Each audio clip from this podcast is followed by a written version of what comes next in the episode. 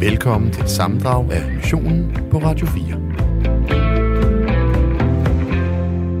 Vi skal tale om noget, man sagtens skal gøre derhjemme i privaten i dag. Det er med at lade en nyhed slippe på et tidspunkt, hvor det ikke kommer til at koste helt så meget ballade, som det måske ville have kostet, hvis man havde sagt det på et andet øh, tidspunkt. Hvor der ikke lige er tid til, at man kan komme i øh, helt store problemer. Problemer, man ellers ville ende i. Det kunne være sådan noget i, i den her stil. Kæresten er lige på vej ud af døren, måske på vej på arbejde, gerne lidt forsinket, det er klart en fordel.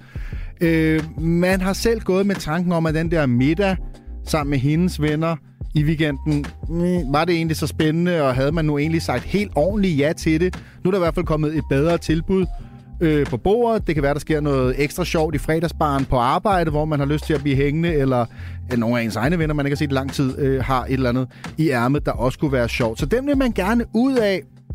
Øh, og der er det bare et optimalt tidspunkt at lige sådan lufte den, når den anden er på vej ud af døren. Lige breake den helt, eller bare sådan, du ved, var det egentlig en aftale, og der var jo også noget andet.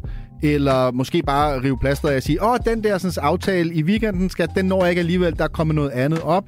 Øh, for der er altså øh, fokus et andet sted. Det er på, hvorvidt øh, man kan nå arbejde på tiden. Øh, der er stress og ja, det er morgen. Og, og der er ikke tid til at stoppe op og, og ligesom tage den der og sige, hvad fanden snakker du om? Ej, nu sætter vi os lige ned og tager en længere snak om, hvorfor du ikke investerer mere i det her parforhold. Det er en taktik, hvor man er en dårlig nyhed slippe ud på det tidspunkt, hvor man forventer at få mindst mulig ballade.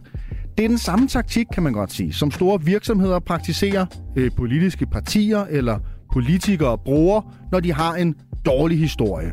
Så sender de en pressemeddelelse ud på et tidspunkt, hvor at vi alle sammen er optaget af noget andet. Man kalder det taking out the trash. Det kunne være under et VM i fodbold.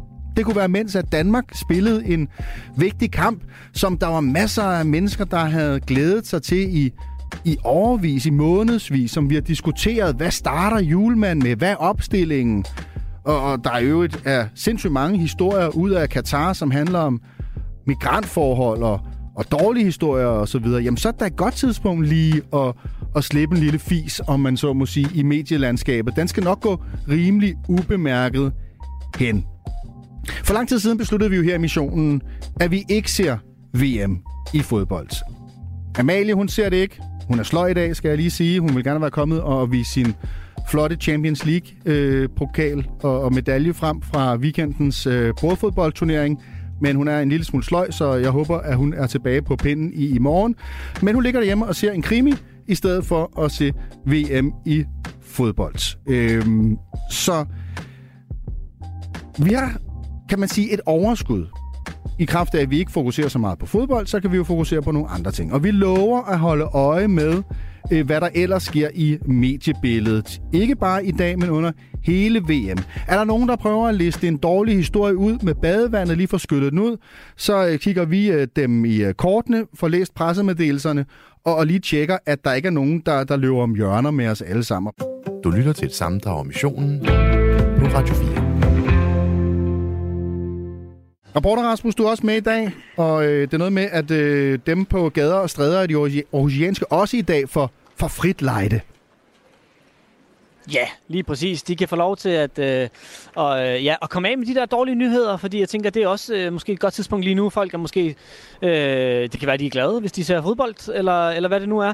Øh, så er det, er det jo bare et godt tidspunkt at komme med den der dårlige nyhed. Og øh, øh, lige før, der mødte jeg en øh, studerende, øh, Maria, som øh, var kommet ud fra en øh, butik, helt glad, fordi hun havde lige købt noget, men omvendt så er det jo også det der med, at når man er studerende, så har man måske ikke så mange penge. Mm. Og øh, det der køb, hun havde gjort, det var sådan i ren eufori, fordi hun var på vej ud for at skulle sammen med en masse øh, fra studiet. De skulle nemlig sidde sammen og se landskamp. Øh, så hun blev grebet af stemningen og øh, så lige, øh, du ved, landsholdstrøjen i vinduet, gik ind i butikken og købte den. Men det stod jo ikke lige i budgettet. Øh, og det kommer altså så nu til at gå ud over øh, resten af familien faktisk, fordi nu er der ikke så mange penge øh, til at købe julegaver for. Så øh, Maria, hun øh, fik altså muligheden for lige at, øh, at sige øh, undskyld en gang og breake den her dårlige nyhed. Jeg står med øh, Maria, som øh, lige har været i en butik og, øh, og købe noget, og det kommer til at gå lidt ud over dit budget, Maria. Hvad er det, du har købt? Jeg har købt øh, VM-trøjen. Og det er jo en god nyhed, tænker jeg. Ja, jeg er meget glad og meget tilfreds, må jeg sige. Men det køb har så også nogle konsekvenser for dig. Hvad er det? Altså, nu er der jo nok nogen, der får en lidt mindre julegave, fordi at, øhm, det var ikke lige ret med i mit budget, at jeg skulle købe den. Men det kommer jeg til, for der er kamp lige om lidt. Det er jo også øh, økonomisk øh, uansvarligt, er der et eller andet sted, ikke? Det kan man jo argumentere for. Og hvem kommer det til at gå ud over nu? At der er nogen, der får en lidt mindre julegave, siger du? Det er nok mine forældre, kunne jeg forestille mig. ja. ja. Så det må de lige øh, leve med. Så kan de se mig i den nye trøje i stedet for. Tænker jeg. Altså, de skal have en mindre julegave nu, siger du. Ja. Hvad, hvad, hvad gør du så? Så må jeg jo finde noget af det, der ikke koster så meget på deres ønskesalg, eller lave en tegning. Det plejer jeg at sige, det er også meget sjovt. Og hvor gammel er det, du er, Maria? 24. har, det, har det virket før med at lave en tegning som sådan en lille undskyldning? Måske for 15 år siden. Eller 20 år siden, måske. Hvordan tror du, dine forældre reagerer på, at de nu altså, får en mindre julegave, fordi du har været ude og købe noget til dig selv? Øhm, jeg kunne forestille mig, at jeg ikke lige nævnte, hvad jeg havde købt. Måske sige, at det var nogle skolebøger, jeg havde brug for. Eventuelt. Er det en undskyldning, du har brugt før? Muligvis. Muligvis har jeg brugt den før. Nu får du så muligheden for at sige til dine forældre direkte i radioen, at øh, de får en mindre julegave. Så øh, hvad hedder dine forældre? Søren og Lone. Søren og Lone. Øh, Maria har lige en lille øh, besked til jer. Øh, den kommer her. Øh, hej mor og far. Øhm, I får godt nok lige en lidt mindre julegave i år. Øhm, så det må jeg jo, der må jeg jo skylde en anden gang. Fødselsdag eller et eller andet. Forhåbentlig. øh, den dårlige nyhed øh, til, øh, til Marias forældre er nu givet videre, så øh, undskyld herfra. Ja. Du lytter til et sammendrag om missionen på Radio 4. Som sagt, dagens mission er altså at tage skraldet ud, take out the trash, som det hedder på øh, fagsprog og på øh, engelsk. For nogle gange, når der er et stort event, øh, så er det jo en belejlig anledning til lige at snige de dårlige nyheder ud af bagdøren i håbet om, at de ikke bliver opdaget. Denne gang synes vi, det skal være anderledes. Her på missionen, der øh, boykotter vi jo VM, eller vi er delt nede i midten af redaktionen. Amalie og jeg ser det ikke, mens andre på redaktionen går op i det med liv og sjæl, og det er, det er dem vel ondt, men i hvert fald så øh, har vi da lidt ekstra tid øh, til at holde øje med, om der er nogen, der forsøger at snige nogle af de her budskaber ud i skyggen af verdensmesterskaberne. Og for at lige blive klogere på hele konceptet Take Out the Trash, Taking Out the Trash, der er ringet til dig, Sune Bang. Hej Sune. Hej kommunikationsrådgiver øh, med et hav af kampagner øh, under bæltet, skulle jeg til at sige. Ikke at de var under bæltet, men, men ja, du, du forstår, hvad jeg mener. Øh, Sune, ja. hvordan opererer man i, i kommunikationens verden med det her begreb take out the trash? Jamen altså, det er jo, det er jo et, øh, specielt i dansk politik, eller i politik i det hele taget, et ekstremt brugt øh, begreb. Jeg ved ikke, om I også kan huske, at der for, for nogle år siden, en del år siden, så blev der lavet en film, der hedder Whack the Dog, som jo drejer sig om lige præcis det, at man starter en krig, når man har nogle øh, indrigspolitiske udfordringer, altså at det i virkeligheden er hanen, der lover med hunden. Øh, og vi har også set det i, i Danmark jo, altså offentliggørelsen af frifindelsen af, af FE-cheferne, jamen, den kom ud øh, på samme dag som... Øh, Inger Støjberg hun fik sin dom, øh, og så drukner den jo fuldstændig. Øh, SMS-undersøgelsen kom ud lige efter øh, valget, fordi ja, den skulle ikke påvirke valget. Man har brugt øh, valget i USA øh, som anledning. Øh, Vindkommissionens øh, kritik, den meget hårde kritik, der kom i forbindelse med Vindkommissionen, den kom ud, da vi havde enkeltstart i Tour de France, hvor hele Danmark var klædt i gult. Mm. Så, så det, er jo, det, er jo en, det er jo en strategi, man bruger i politik, men også, også i virksomheder, øh, hvor man hvis man kommer med en, en rigtig dårlig besked, måske om et dårligt resultat, økonomisk resultat, jamen så kommer man med nogle positive resultater om, om fremtiden, eller hvad man har tænkt sig at gøre. Så, så det, er, øh, det er en strategi at få fokus over på, på, på noget andet end den lortesag, eller det affald, man nu står med. Mm. Er VM i Katar, er det en god anledning til den slags historier? Altså nu har VM i Katar jo sine egne udfordringer, hvis vi skal sige det sådan, ja. fordi der er jo... Øh, og der kan man så sige, øh, det er den form for krisestyring, øh, Infantino for eksempel forsøger at lave, hvor han forsøger at tilbyde en anden snak, som er fuldstændig forældet. Jeg føler mig også sort, jeg føler mig også som migrantarbejder, jeg føler mig også som homoseksuel. Øh, hvor, hvor man prøver at dreje historien over i noget andet. Og, og her, hvis vi nu tager øh, DBU i den sammenhæng, øh, senest med, med de udfordringer, de har med armbindet, jamen altså så øh, deres stærkeste kort for for ligesom at få snakket om noget andet, det er jo, at de vinder. Fordi mm. så har vi en tendens til at gå lidt i selvsving og snakke fodbold, og ikke snakke øh, udfordringerne i Katar. Der har i hvert fald øh, tidligere været eksempler på slutrunder, for eksempel i Rusland, hvor der var en del kritik op til, og så lige snart der begyndte at blive spillet fodbold, så var det ligesom om, det, det, det forstummede fuldstændig. Det har jo været lidt anderledes her i Katar, i hvert fald i de indledende dage. Men, men det her VM, er, er det så for andre aktører, der ikke måtte have noget med fodbold at gøre, en god anledning til lige at, at take out the trash? Ja, altså bare, bare lige for at sige det med hensyn til det trash, der er i forbindelse med, øh, med Katar, der er det, at, at øh, ja, der har været en masse øh, samtaler omkring det lige nu, men der er ikke gået fodbold i den, i hvert fald i Danmark endnu. Mm. Øh, og det sker jo nu, når, når Danmark begynder at spille. Øh, så, så, så jeg tror, der er en del af strategien også er håbet om, at vi nu begynder at snakke mere fodbold set fra DBU's side.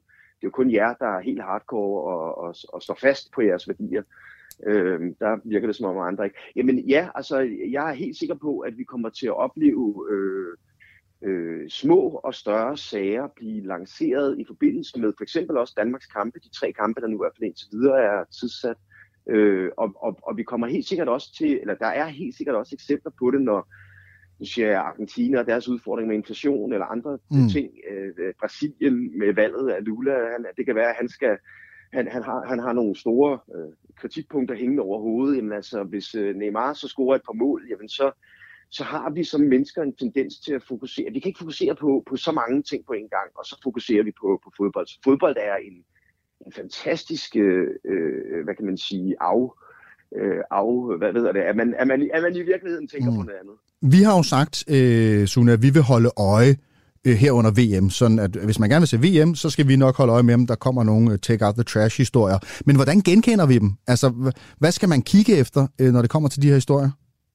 Altså, nogle af dem er jo helt åbenbare. Altså, noget, noget vi alle sammen, altså hvis vi går og venter på nogle, øh, nogle store udfordringer, det kan også være for den sags skyld øh, Venstre, der, øh, der så øh, beslutter sig for, øh, om ikke at gå i regeringen, men så måske tilnærme sig øh, øh, Mette Frederiksen mere, mm. jamen det kan være en kritisk øh, historie, og den, den, den vidste vi godt ville komme, og derfor så er det et spørgsmål, om den drukner i for eksempel en, en rus. Den vil nok ikke øh, ske før, at vi måske vinder gruppespillet, øh, eller går videre fra gruppespillet i, øh, i, i, i Katar. Men altså, øh, mange af dem kan vi jo netop ikke lægge, altså, lægger vi jo ikke mærke til, fordi de går netop under radaren. Mm.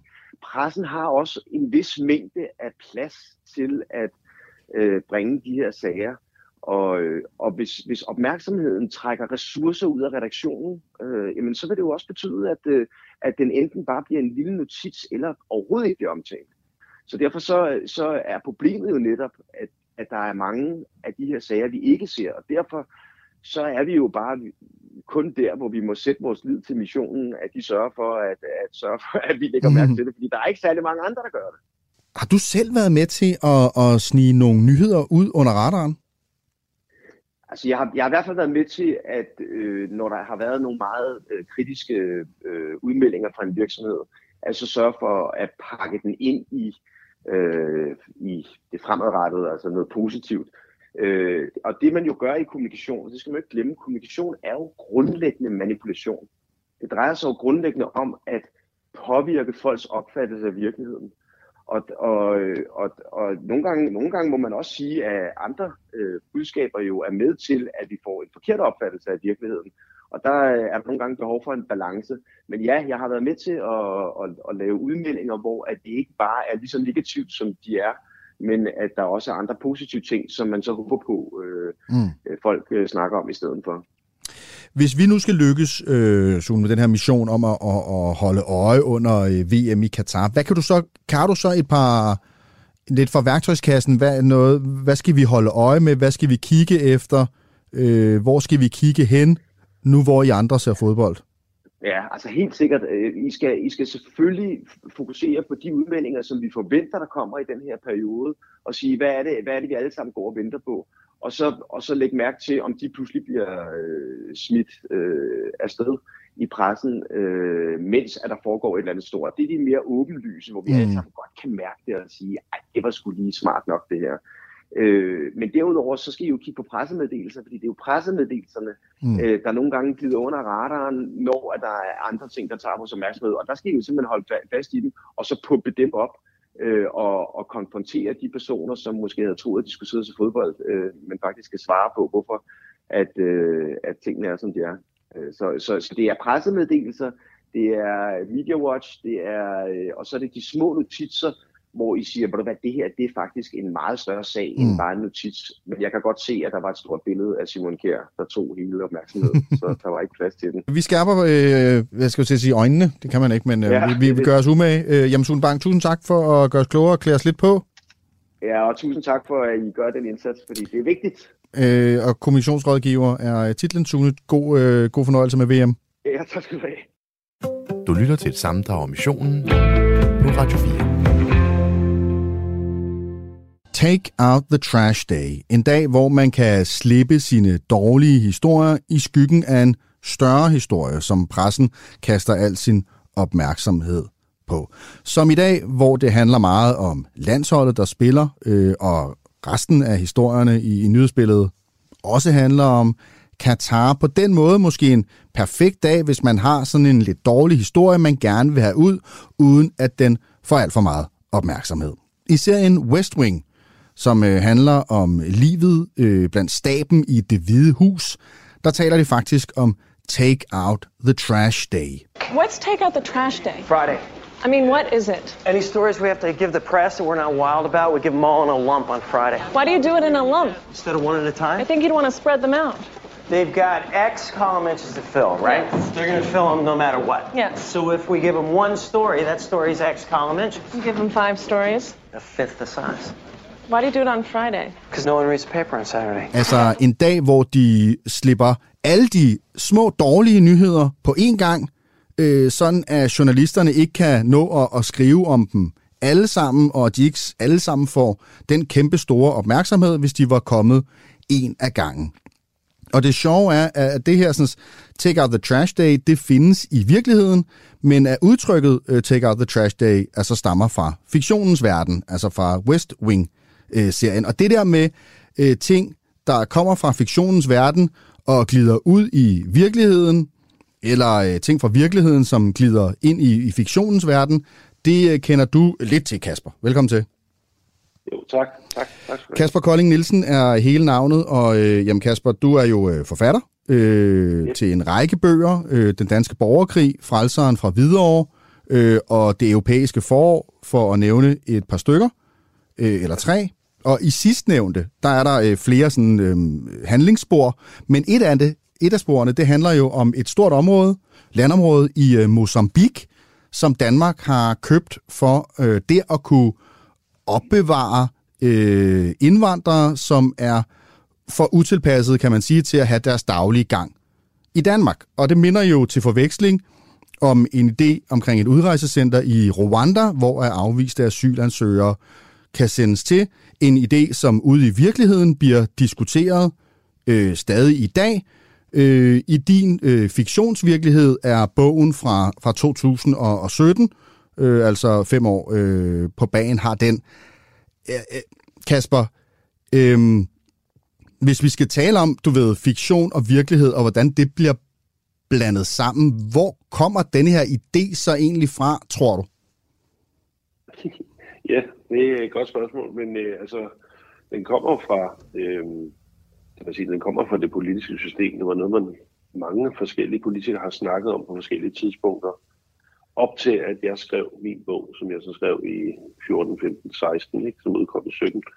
Og, øh, men det, der var interessant, det var, at da bogen så udkom i 2017, så øh, var der en eller anden socialdemokrat, jeg tror muligvis, det var Mathias Tasvare, der sagde, at, øh, at de kom med, de kom så med et eller andet udspil der, om det der med Rwanda, og så sagde de, at det var meget inspireret af min bog. Det var der i hvert fald en eller anden, der sagde. Og det, der så skete efterfølgende, det var, at, øh, og det var jeg for det første lidt overrasket over, fordi at, at jeg beskriver rigtig nok sådan et, øh, et øh, asylcenter og sådan et modtagscenter i Mozambique. Men, øh, men jeg beskriver det som et ret øh, frygteligt sted. Mm. Altså det er ikke sådan en, en form for sådan øh, PR-tekst om, at, øh, at det er en pissegod idé at gøre. Anyway, de kommer så med deres forslag, Eller der er en eller anden, der, der, der siger, at de har været inspireret af min bog, og så bliver jeg så ringet op af alle mulige journalister. Sådan nogle øh, hardcore grave journalister, som er helt anderledes end de der utrolig venlige kulturjournalister, som jeg er vant til at snakke med. Og som vil høre alt muligt om, øh, og, og du ved, prøve at, at lave en historie om, at det er virkelig mig, der har, har fundet på det, eller jeg på en eller anden måde har været i samarbejde med Socialdemokratiet om det her. Mm. Og det har jeg overhovedet ikke. Altså, det har intet på sig, absolut intet på sig. Men, men den dag i dag, tror jeg stadig, der er nogen, der tror, at jeg har haft et eller andet med at gøre. Og det er faktisk, hvis jeg må sige det, så er det faktisk virkelig altså, pisseirriterende. Hvor, hvorfor? Og så på et tidspunkt var jeg så i et radiostudie, hvor jeg så snakkede med en konsulent, der rent faktisk havde hjulpet Socialdemokratiet med at lave det der, øh, den der plan Mm. for øh, at sende folk til, på udrejsecenter til Rwanda. Og øh, han sagde, at det overhovedet ikke at snakke om min bog. Og i øvrigt for, at, at, sad de og arbejdede på det, mens jeg skrev min bog. Så altså, der, altså, de kan ikke have læst min bog. Altså min bog kan ikke have inspireret det forslag overhovedet. Det er simpelthen ikke muligt. Så, men, men det sagde de jo så, og hvorfor de sagde det? Jamen, hvorfor, for, hvorfor frustrerer det dig, Kasper? Ja, det gør det, fordi at den dag i dag, der er nogle gange nogen, der tror, kan jeg se på Facebook, at jeg på en eller anden måde har haft noget med det at gøre. Mm. Eller det er på en eller anden måde, at mig, der kom med det forslag, og så er det blevet overtaget af Socialdemokratiet. Og det er ikke rigtigt. Altså, det, det er løgn. Det, det har intet på sig. Altså, det er 0 procent sandt. Og, øh, og det er irriterende, og jeg tænkte over, hvorfor? Altså, hvorfor, hvorfor de sagde det? Altså, Mm. det kan jo selvfølgelig bare være en eller anden tilfældighed, for det er så, du ved, vigtigt er det vel heller ikke, at jeg har skrevet en bog om det. Altså, så, så, så, så stor en forfatter er jeg heller ikke, at det på en eller anden måde har nogen sådan stor betydning for dem. Men, men på en eller anden måde blev det jo sagt, og, og det bare været pisseirriterende, faktisk. Men er Ærger sådan, det dig lige at frem, at bog- du skrev historien? Nej, overhovedet ikke. Altså, det, det gør jeg overhovedet ikke. Altså, fordi at, at jeg synes, at det er, en, det, er en, det er en relevant fortælling, fordi det lå jo, altså som sagt, der var mange politikere, der har snakket om det op til. Øh, jeg skrev min bog, Mm. og øh, man har snakket om det i England, og altså, det, det, det på en eller anden måde virker som en eller anden form for naturlig konsekvens af hele den måde, øh, flygtninge og migrant øh, udfordringen ligesom bliver, bliver set på. Jeg tror, det er noget af den stil. Jeg tror, det kommer til at ende på en eller anden måde på den måde. Øh, før eller siden, og det, det har noget at gøre med, at, at der foregår så sindssygt mange ting jo bag kulisserne. Altså for eksempel så betaler EU jo til sådan nogle militser i Libyen, som øh, på en eller anden måde skal anholde eller skyde øh, migranter, der kommer syd for Sahara. Og det er jo noget, vi, det er jo noget EU ligesom, og vi alle sammen ligesom betaler til, ikke? Og altså, du ved, man, man går rimelig langt Mm. øh, i sin bestræbelse på at beskytte, eller for, for at undgå, at der er nogen, der rører europæisk jord. Fordi det øjeblik, folk rører europæ- europæisk jord, så tilfalder der en, masse rettigheder, som man gerne vil undgå, at de får. Jeg, øh, altså du ved, fordi der, Kasper, det du gør i dit forfatterskab, og, og øh, det ved vi, der har læst dine bøger, men hvis man ikke har læst det, der, du bruger, anvender jo nogle science fiction greb en gang imellem. Øh, øh, Ja. øh, dyr kan tale, der, man kan blive til sådan nogle robotagtige mennesker, øh, man kan leve meget lang tid. Øh, da, da du skrev om, om den her, sådan, øh, den her lejr i Mozambique, skrev du det så som science fiction?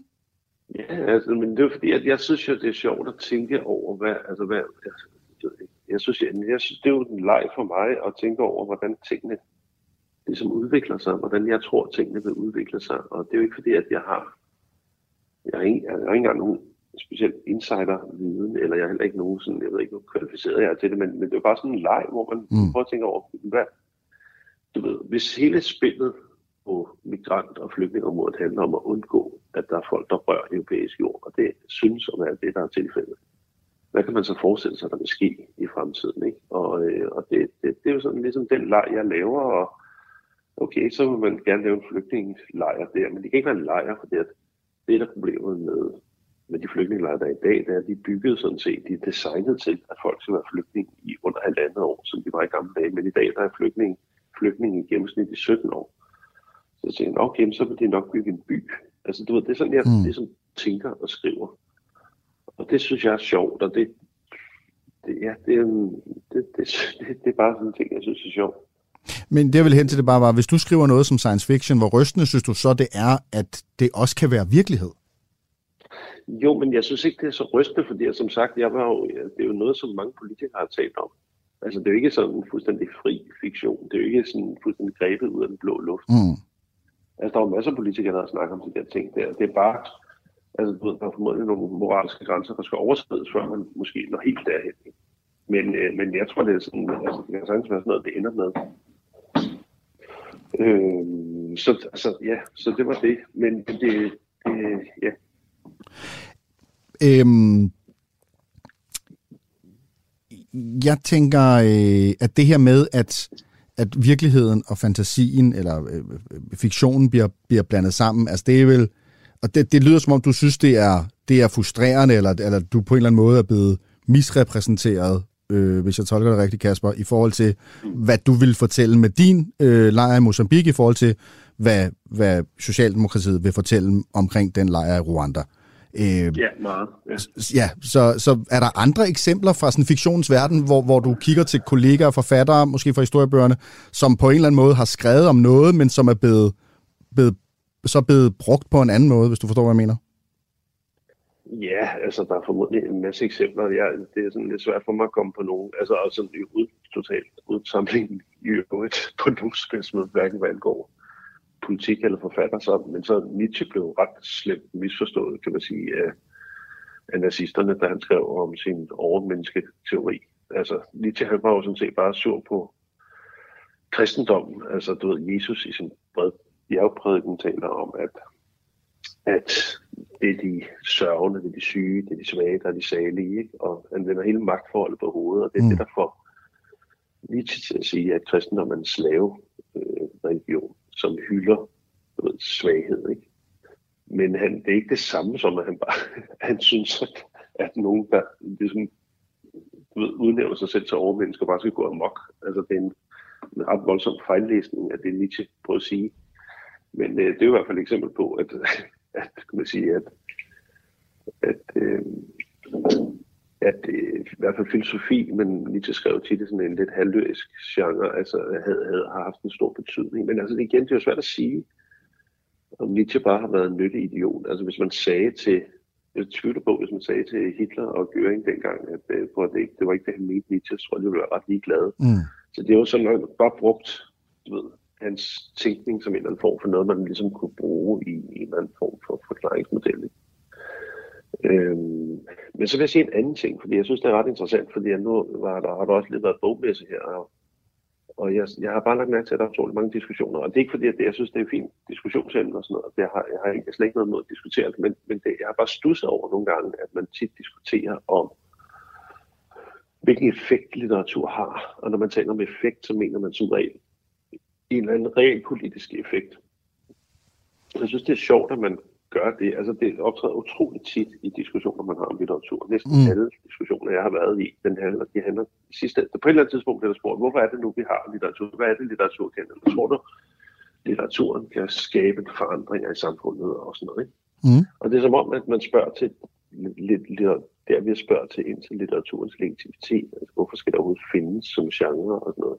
Og det er bare en, det altid undrer mig over, fordi at helt grundlæggende synes jeg jo, at litteratur skal noget andet. Altså, og det er, at, at vi forstår, altså, vi, altså hvis, man, hvis man ligesom anerkender den præmis, at, at vi overhovedet ikke fatter noget som helst af, hvad der foregår i verden, eller verden måske slet ikke findes som andet end nogle molekyler, der går omkring, hvis verden ikke er blevet fortalt og forklaret på alle mulige forskellige måder, både videnskabeligt og teknisk og på alle mulige måder. Du ved, vi forstår, når der er en, der cykler forbi uden for vinduet, og en, der kører på en cykel, ved, hvad en cykel er, vi har en eller anden forskning om, hvad vedkommende skal, og vedkommende ikke er troende, eller Altså verden bliver nødt til at være forklaret på alle mulige lederkanter. Og en af de måder at forklare verden på, som ikke er sådan specielt nytteorienteret, som alt ellers meget er mm. i vores samfund, det er, det er sådan noget som kunst, kunst og litteratur, som giver et andet, en anden forklaring af virkeligheden, som udlægger verden på en anden måde end noget, der handler om politik, eller nu skal vi have arbejde, eller er der krise i samfundet, eller noget med økonomi, eller teknik, eller videnskab. Altså det er en ikke det er en, egentlig en, en udlægning af verden, som egentlig abonnerer på at hvile meget mere i sig selv, som bare en, en, en anden slags udlægning af verden, som ikke har et formål, ikke har et direkte formål, ikke tjener direkte formål. Ligesom man tjener et direkte formål, når man går på arbejde, eller mm. man diskuterer børneopdragelse, eller ældrepleje, eller hvad man nu kan.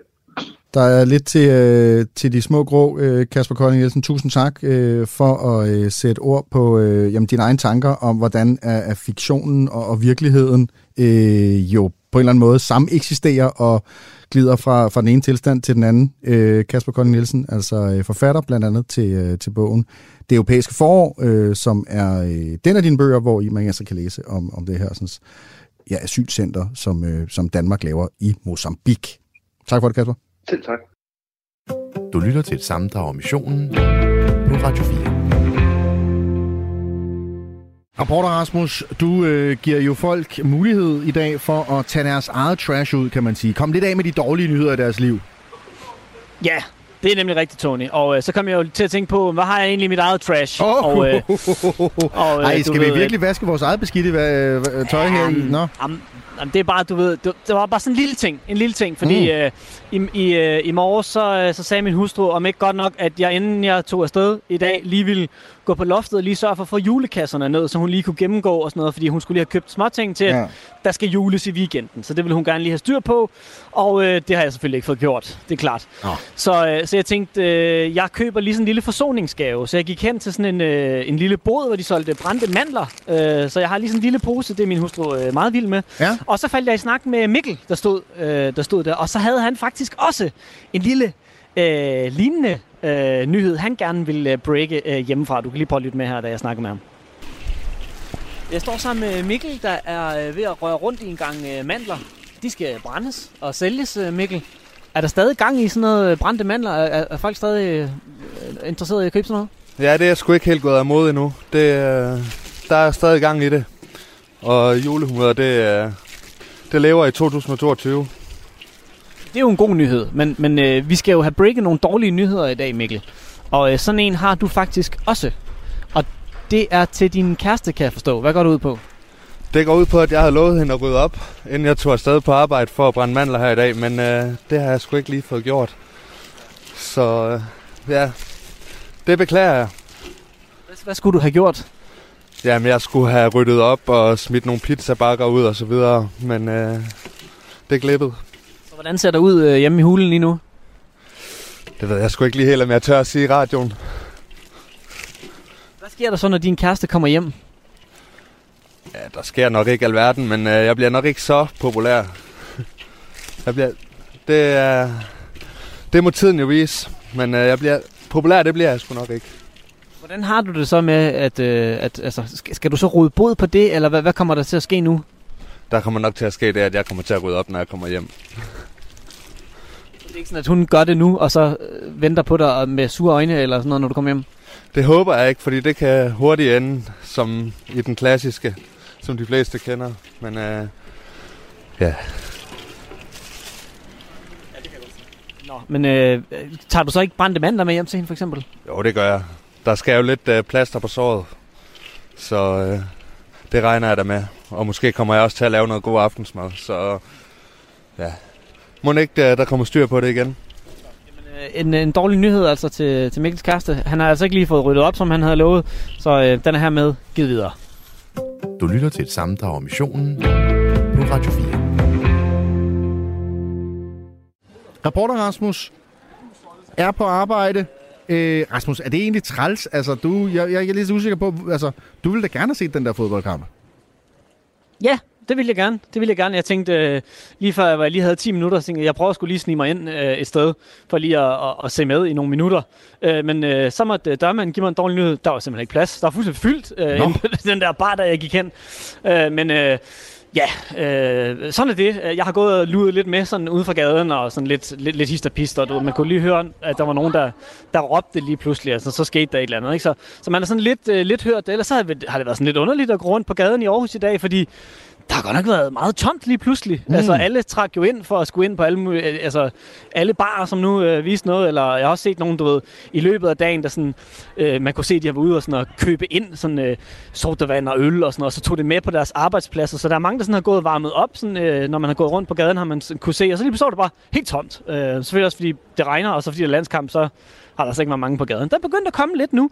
Øhm, og øh, det kan vi jo så udnytte til at fortælle med nogle mennesker omkring, øh, hvad de jo så øh, kan fortælle af, mm. af breake af dårlige nyheder. Men jeg har faktisk også øh, fået et eksempel på, øh, hvordan man måske ikke skal gøre det. Fordi øh, det er som om, at når man øh, stopper folk og, og snakker med dem, så kan de ikke rigtig lige helt lige...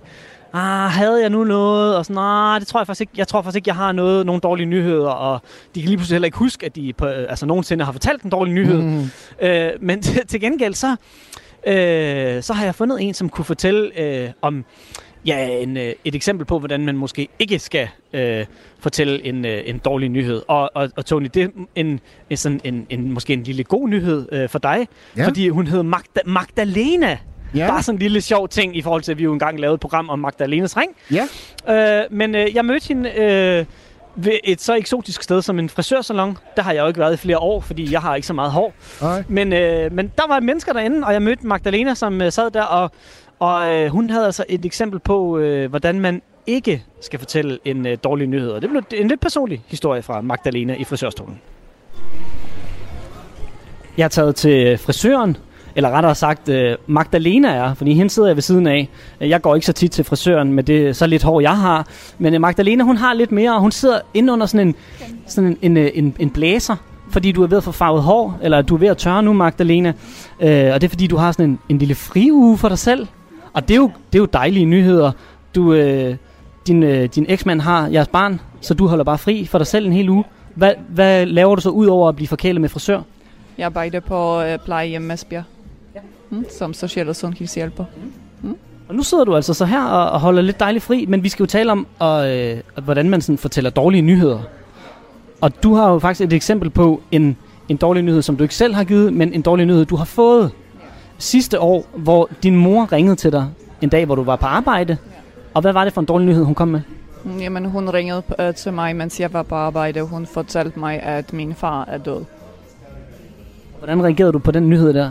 Jamen altså, hun, altså hun, øh, hun råbte og skreg i telefonen og var meget ked af det og begyndte at græde. Og, og det var jo sådan en reaktion fra min side, at jeg har, ja, jeg faldt næsten ned på min knæ og, og, og begyndte selv at græde. Og jeg, jeg kunne ikke tage mig sammen, jeg vidste ikke, hvad jeg skulle gøre med mig selv. Så det er godt, jeg havde nogle gode, gode venner på arbejde. Vi skal jo gerne øh, prøve at lære lidt sådan om, hvordan du ved, man, man så fortæller de der dårlige nyheder. Nu er det jo et års tid siden, at, øh, at du oplevede det der. Hvad tænker du, altså hvordan skulle den nyhed så have været øh, givet til dig på den bedst mulige måde? Jamen jeg tænker, at så som min mor skulle altså faktisk tænke over det først, hvordan hun skulle fortælle mig om det og til min søster.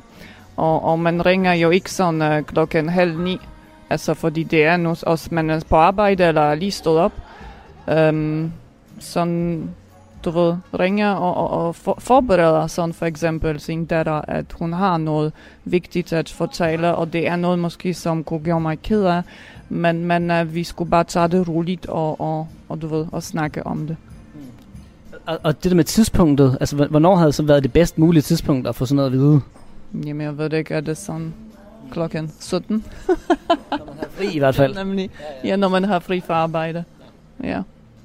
Så hvis du en dag skal fortælle nogen, at der er en person, der er død, hvordan vil du så videregive den nyhed? Jamen, jeg vil først sådan øh, tænke over det, altså hvornår personen har fri fra arbejde, eller hvornår er de bedst, eller i at ringe, eller måske at uh, gøre det personligt. Um, personligt.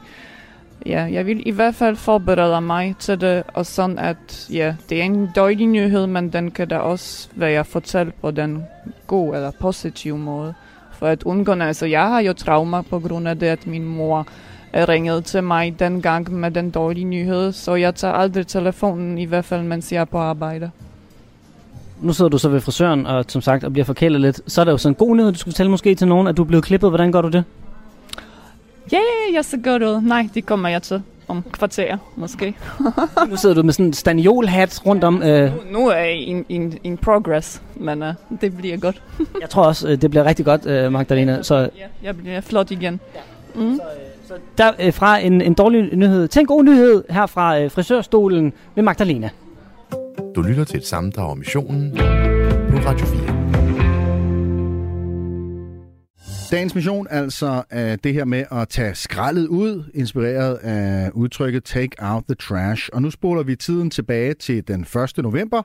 Øh, jeg tror, at øh, nogle af jer vil kunne huske, hvad vi alle sammen lavede den dag.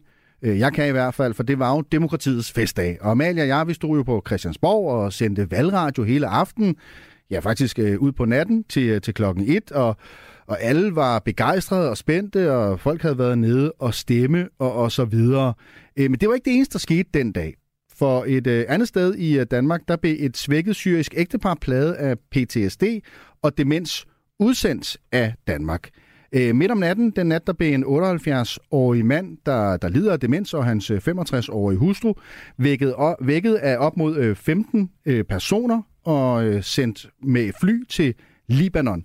Familien her stammer fra Syrien, øh, men ifølge svigerdatteren har de danske myndigheder vurderet, at de faktisk er libanesiske statsborgere. Det på trods af, at Libanons ambassade, som ligger i Sverige, øh, og dermed er den tætteste, der er øh, på Danmark, afviser, at nogle af, af familiens øh, medlemmer er fra, fra Libanon. En på mange måder, må man sige, opsigtsvækkende sag. Der er jo altså druknet noget i, øh, i en dramatisk og spændende valgaften, som det også var. Det var også det, vi fokuserede på her program, på programmet selvfølgelig, og alle de andre radiokanaler, som stod, vi stod side om side derinde og sendte valgradio. Øh, og var det så tilfældigt, at det lige skete øh, den aften, eller var det et eksempel på, øh, at man øh, ikke vil have, at en historie får den opmærksomhed, den ellers ville have haft? Tim White, velkommen til. Tak for det. Generalsekretær i Mellemfolkeligt Samvirke, og du har jo, øh, Tim, fulgt den her sag øh, ret tæt. Øh, lad os øh, tage tilbage til 1. november. Øh, hvad ved vi om udsendelsen af det her ældre syriske ægtepar? Vi ved, at det foregik midt om natten. Øh, altså det her øh, ældre ægtepar øh, havde jo været på et øh, asylcenter, øh, men øh, og der, den historie blev jo ret berømt, øh, var på forsiden af politikken, fordi at de var i så dårlig øh, øh, øh, stand, at øh, deres øh, søn øh, øh, boede i, i hans bil uden for centret der i tre uger, øh, for at kunne, simpelthen at kunne sørge for, at de fik noget mm. at spise og fik noget grundlæggende pleje osv. Og det, det øh, indså de danske myndigheder så på et tidspunkt, så flyttede de dem så til det her øh, plejehjem i Tønder.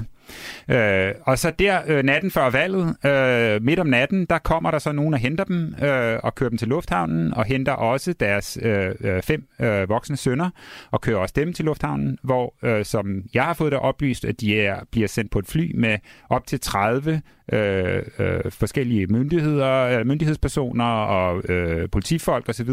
De siger selv, de var lagt i, eller de sad i strips og måtte ikke tale sammen på det her fly, og blev så sendt til øh, Libanon, øh, hvor de danske myndigheder jo så påstår, at de har et statsborgerskab, mm. øh, men hvor de selv siger, at det har vi ikke.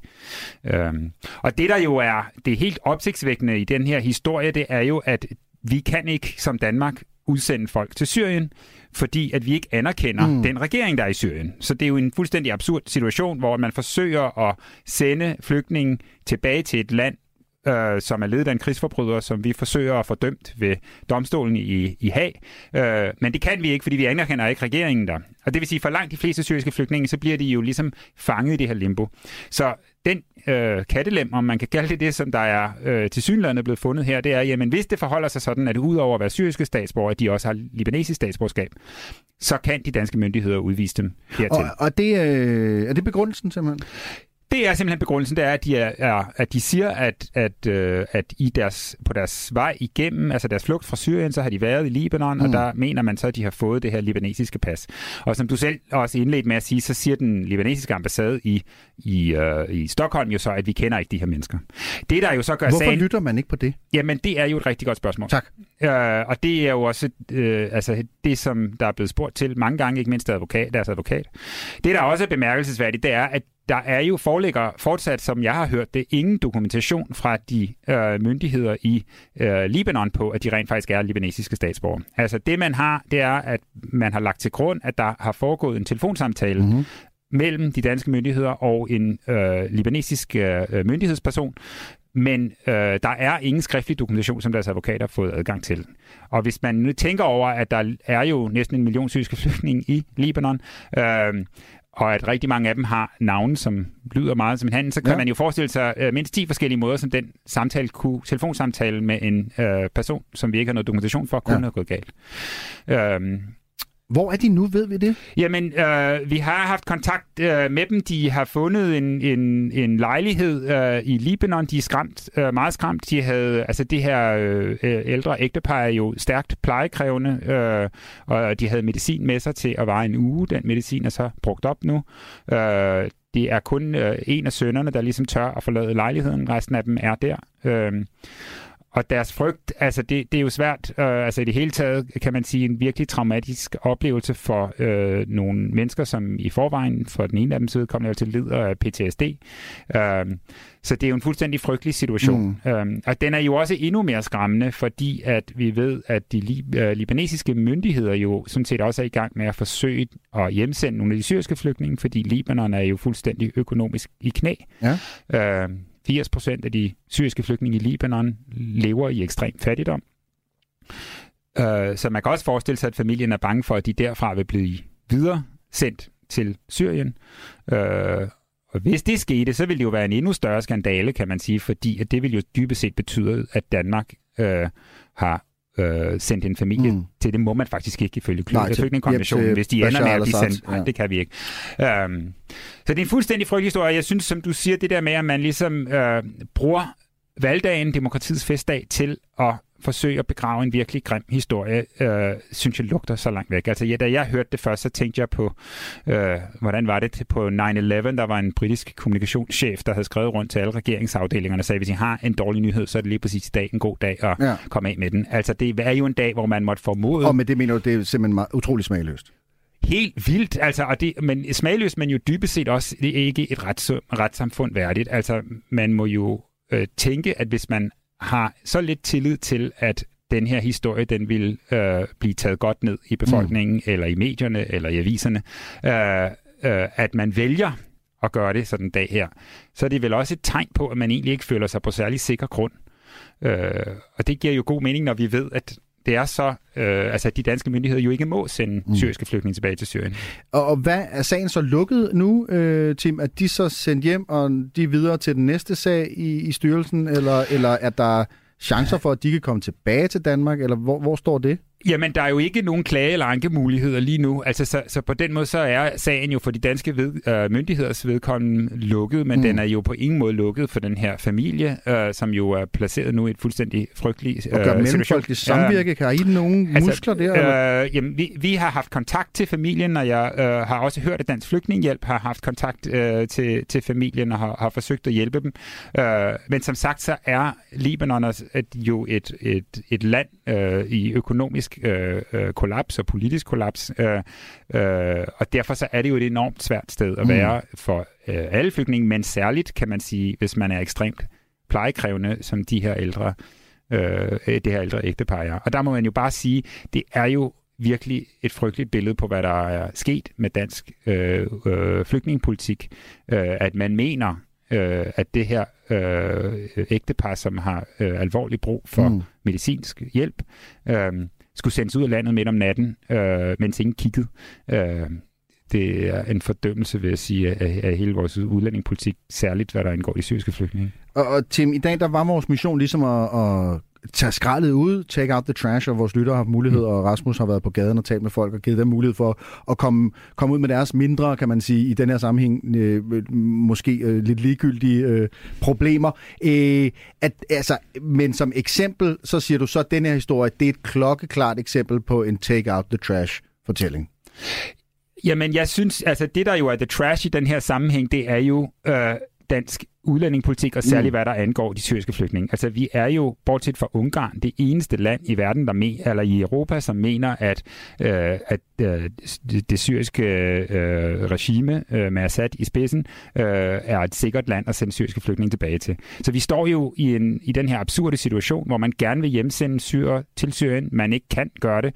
Og så har man så fundet en eller anden mm. øh, øh, mere eller mindre troværdig øh, begrundelse for, at man kan øh, sende dem via Libanon tilbage. Øhm, det er jo en virkelig dårlig historie, og derfor så vælger man måske øh, det her øh, tidspunkt, hvor alle kigger den anden vej og siger, nu, nu gør vi det sgu, nu trykker vi her midt om natten oven i købet. Det kan man jo også spørge mm. Hvorfor gøre det, hvis man egentlig er sikker i sin sag? Hvorfor så gøre det kl. 3 om morgenen? Hvorfor ikke? Altså, der, der er jo ikke, man kan må jo antage, hvis de er på et plejehjem og alvorligt plejekrævende, at de ikke er på vej til at stikke af noget sted.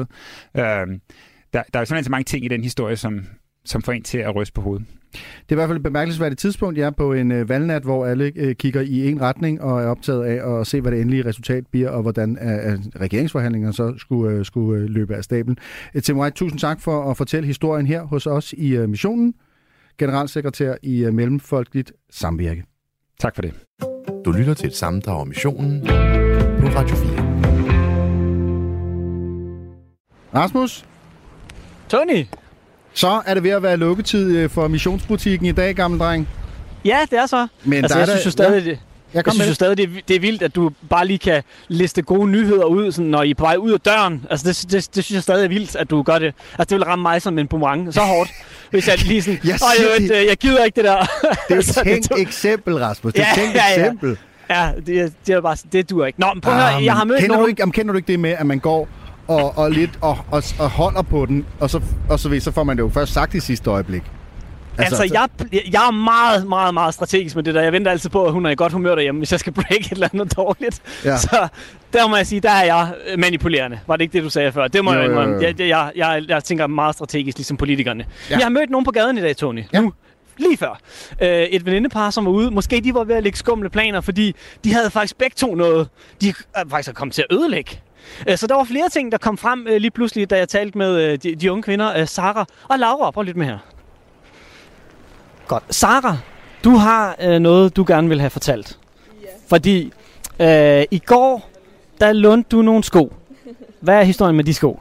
Jamen, historien er, at jeg lånte et par sko, mens min roomie var på arbejde. Hun svarede ikke lige, om jeg måtte låne dem eller ikke, så jeg tog dem bare på alligevel. Og så var jeg til fødselsdag, og så gik de desværre i stykker. Og, og hvordan er de gået i stykker? Jamen, det var nogle hæle, og jeg er ikke så god til at gå med høje hæle. Så jeg faldt lidt, og så knækkede sådan, hvis siger man, hælen. Det er historien. Og øh, din roomie, hun ved ikke det her endnu. Nej, for hun har været i skole i dag, og jeg har ikke set hende endnu. Nu får du så muligheden for at sige det til hende her i radioen. Hvad hedder din roomie? hun hedder Ejste. Jamen, øh, kan, du må få lov til at, øh, at, at sige det til hende nu så. Ja. Kære Ejste, jeg er så ked af, at dine rigtig dejlige sko gik i stykker. Jeg skal nok betale for dem. Jeg ved, du har faktisk også noget andet, du skal af med. Fordi du var blevet inviteret til øh, nogle nytårsfester. Men der kan du ikke komme alligevel, har jeg hørt. Hvordan kan det være? Det er fordi, at jeg Det er har... ikke noget med skoene at gøre. Der er ikke noget med skoene at gøre. Det er en anden veninde, der spurgte, om jeg også vil holde nytår med hende, og ja, jeg har ikke lige fortalt, at jeg skulle arbejde i stedet for endnu. Det er jo så hermed også breaket. Du kommer ikke til festen, for du vil hellere på arbejde. Ja. Undskyld. Men din veninde, som står og griner her, hun øh, har jo faktisk også noget, hun skal af med. Fordi du var jo gået på gaden her i Aarhus i dag for at købe en helt bestemt ting. Og hvorfor er det, du er ude og købe noget helt bestemt? Jamen, øh, jeg skulle holde en julefrokost, og jeg havde ikke lige fundet ud af, hvor det skulle være endnu, og så kommer min kære farmor til min redning. Øh, men jeg har sgu helt snaps ud over hendes bror, og det kan ikke komme af. øhm, så jeg skal lige ud og finde lidt øh, træolie eller noget andet sjovt, som vi lige kan fikse det med. Altså, din farmor har så ikke opdaget, at bordet er gået i stykker, eller hvad? Øh, nej, hun er i sommerhus, så øh, jeg venter på, at hun kommer hjem. Jeg ved ikke lige helt, hvornår det har hun ikke svaret på, så det er derfor, man har lidt, man har lidt travlt med at finde ud af en løsning. Var det, har det så været din plan, at du ved prøve at fikse bordet, og så siger du ikke noget til farmor, eller hvad er din plan? Jamen, jeg har haft min far ind over, og han sagde, lad være at sige det, vi fikser det bare. Så øh, jeg skal lige hjem og, øh, og snakke med ham om det. Men øh, hvis farmor lytter med i radioen, så er den her med breaket, at øh, Laura altså øh, har altså hældt snaps ud over dit gamle antikke bord. Bliver farmor ked af det, hvis hun får det at vide, tror du? Det gør farmor måske lidt. Ja. Men, øh, men hun, er, hun var også klar på, at vi holdt en fest, så hun ikke hun, øh, hun godt kan klare det. Jamen, øh, vi håber, at øh, både skoene, der gik i stykker, og festen øh, kommer til, øh, Sarah, og at bordet bliver fikset. Hermed de dårlige nyheder er i hvert fald viderebragt. Undskyld. Vi tog skraldet ud i dag i missionen. Nogle af lytterne gjorde det. Vi fik gjort det her i øh, programmet. Bliv hængende her på Radio 4.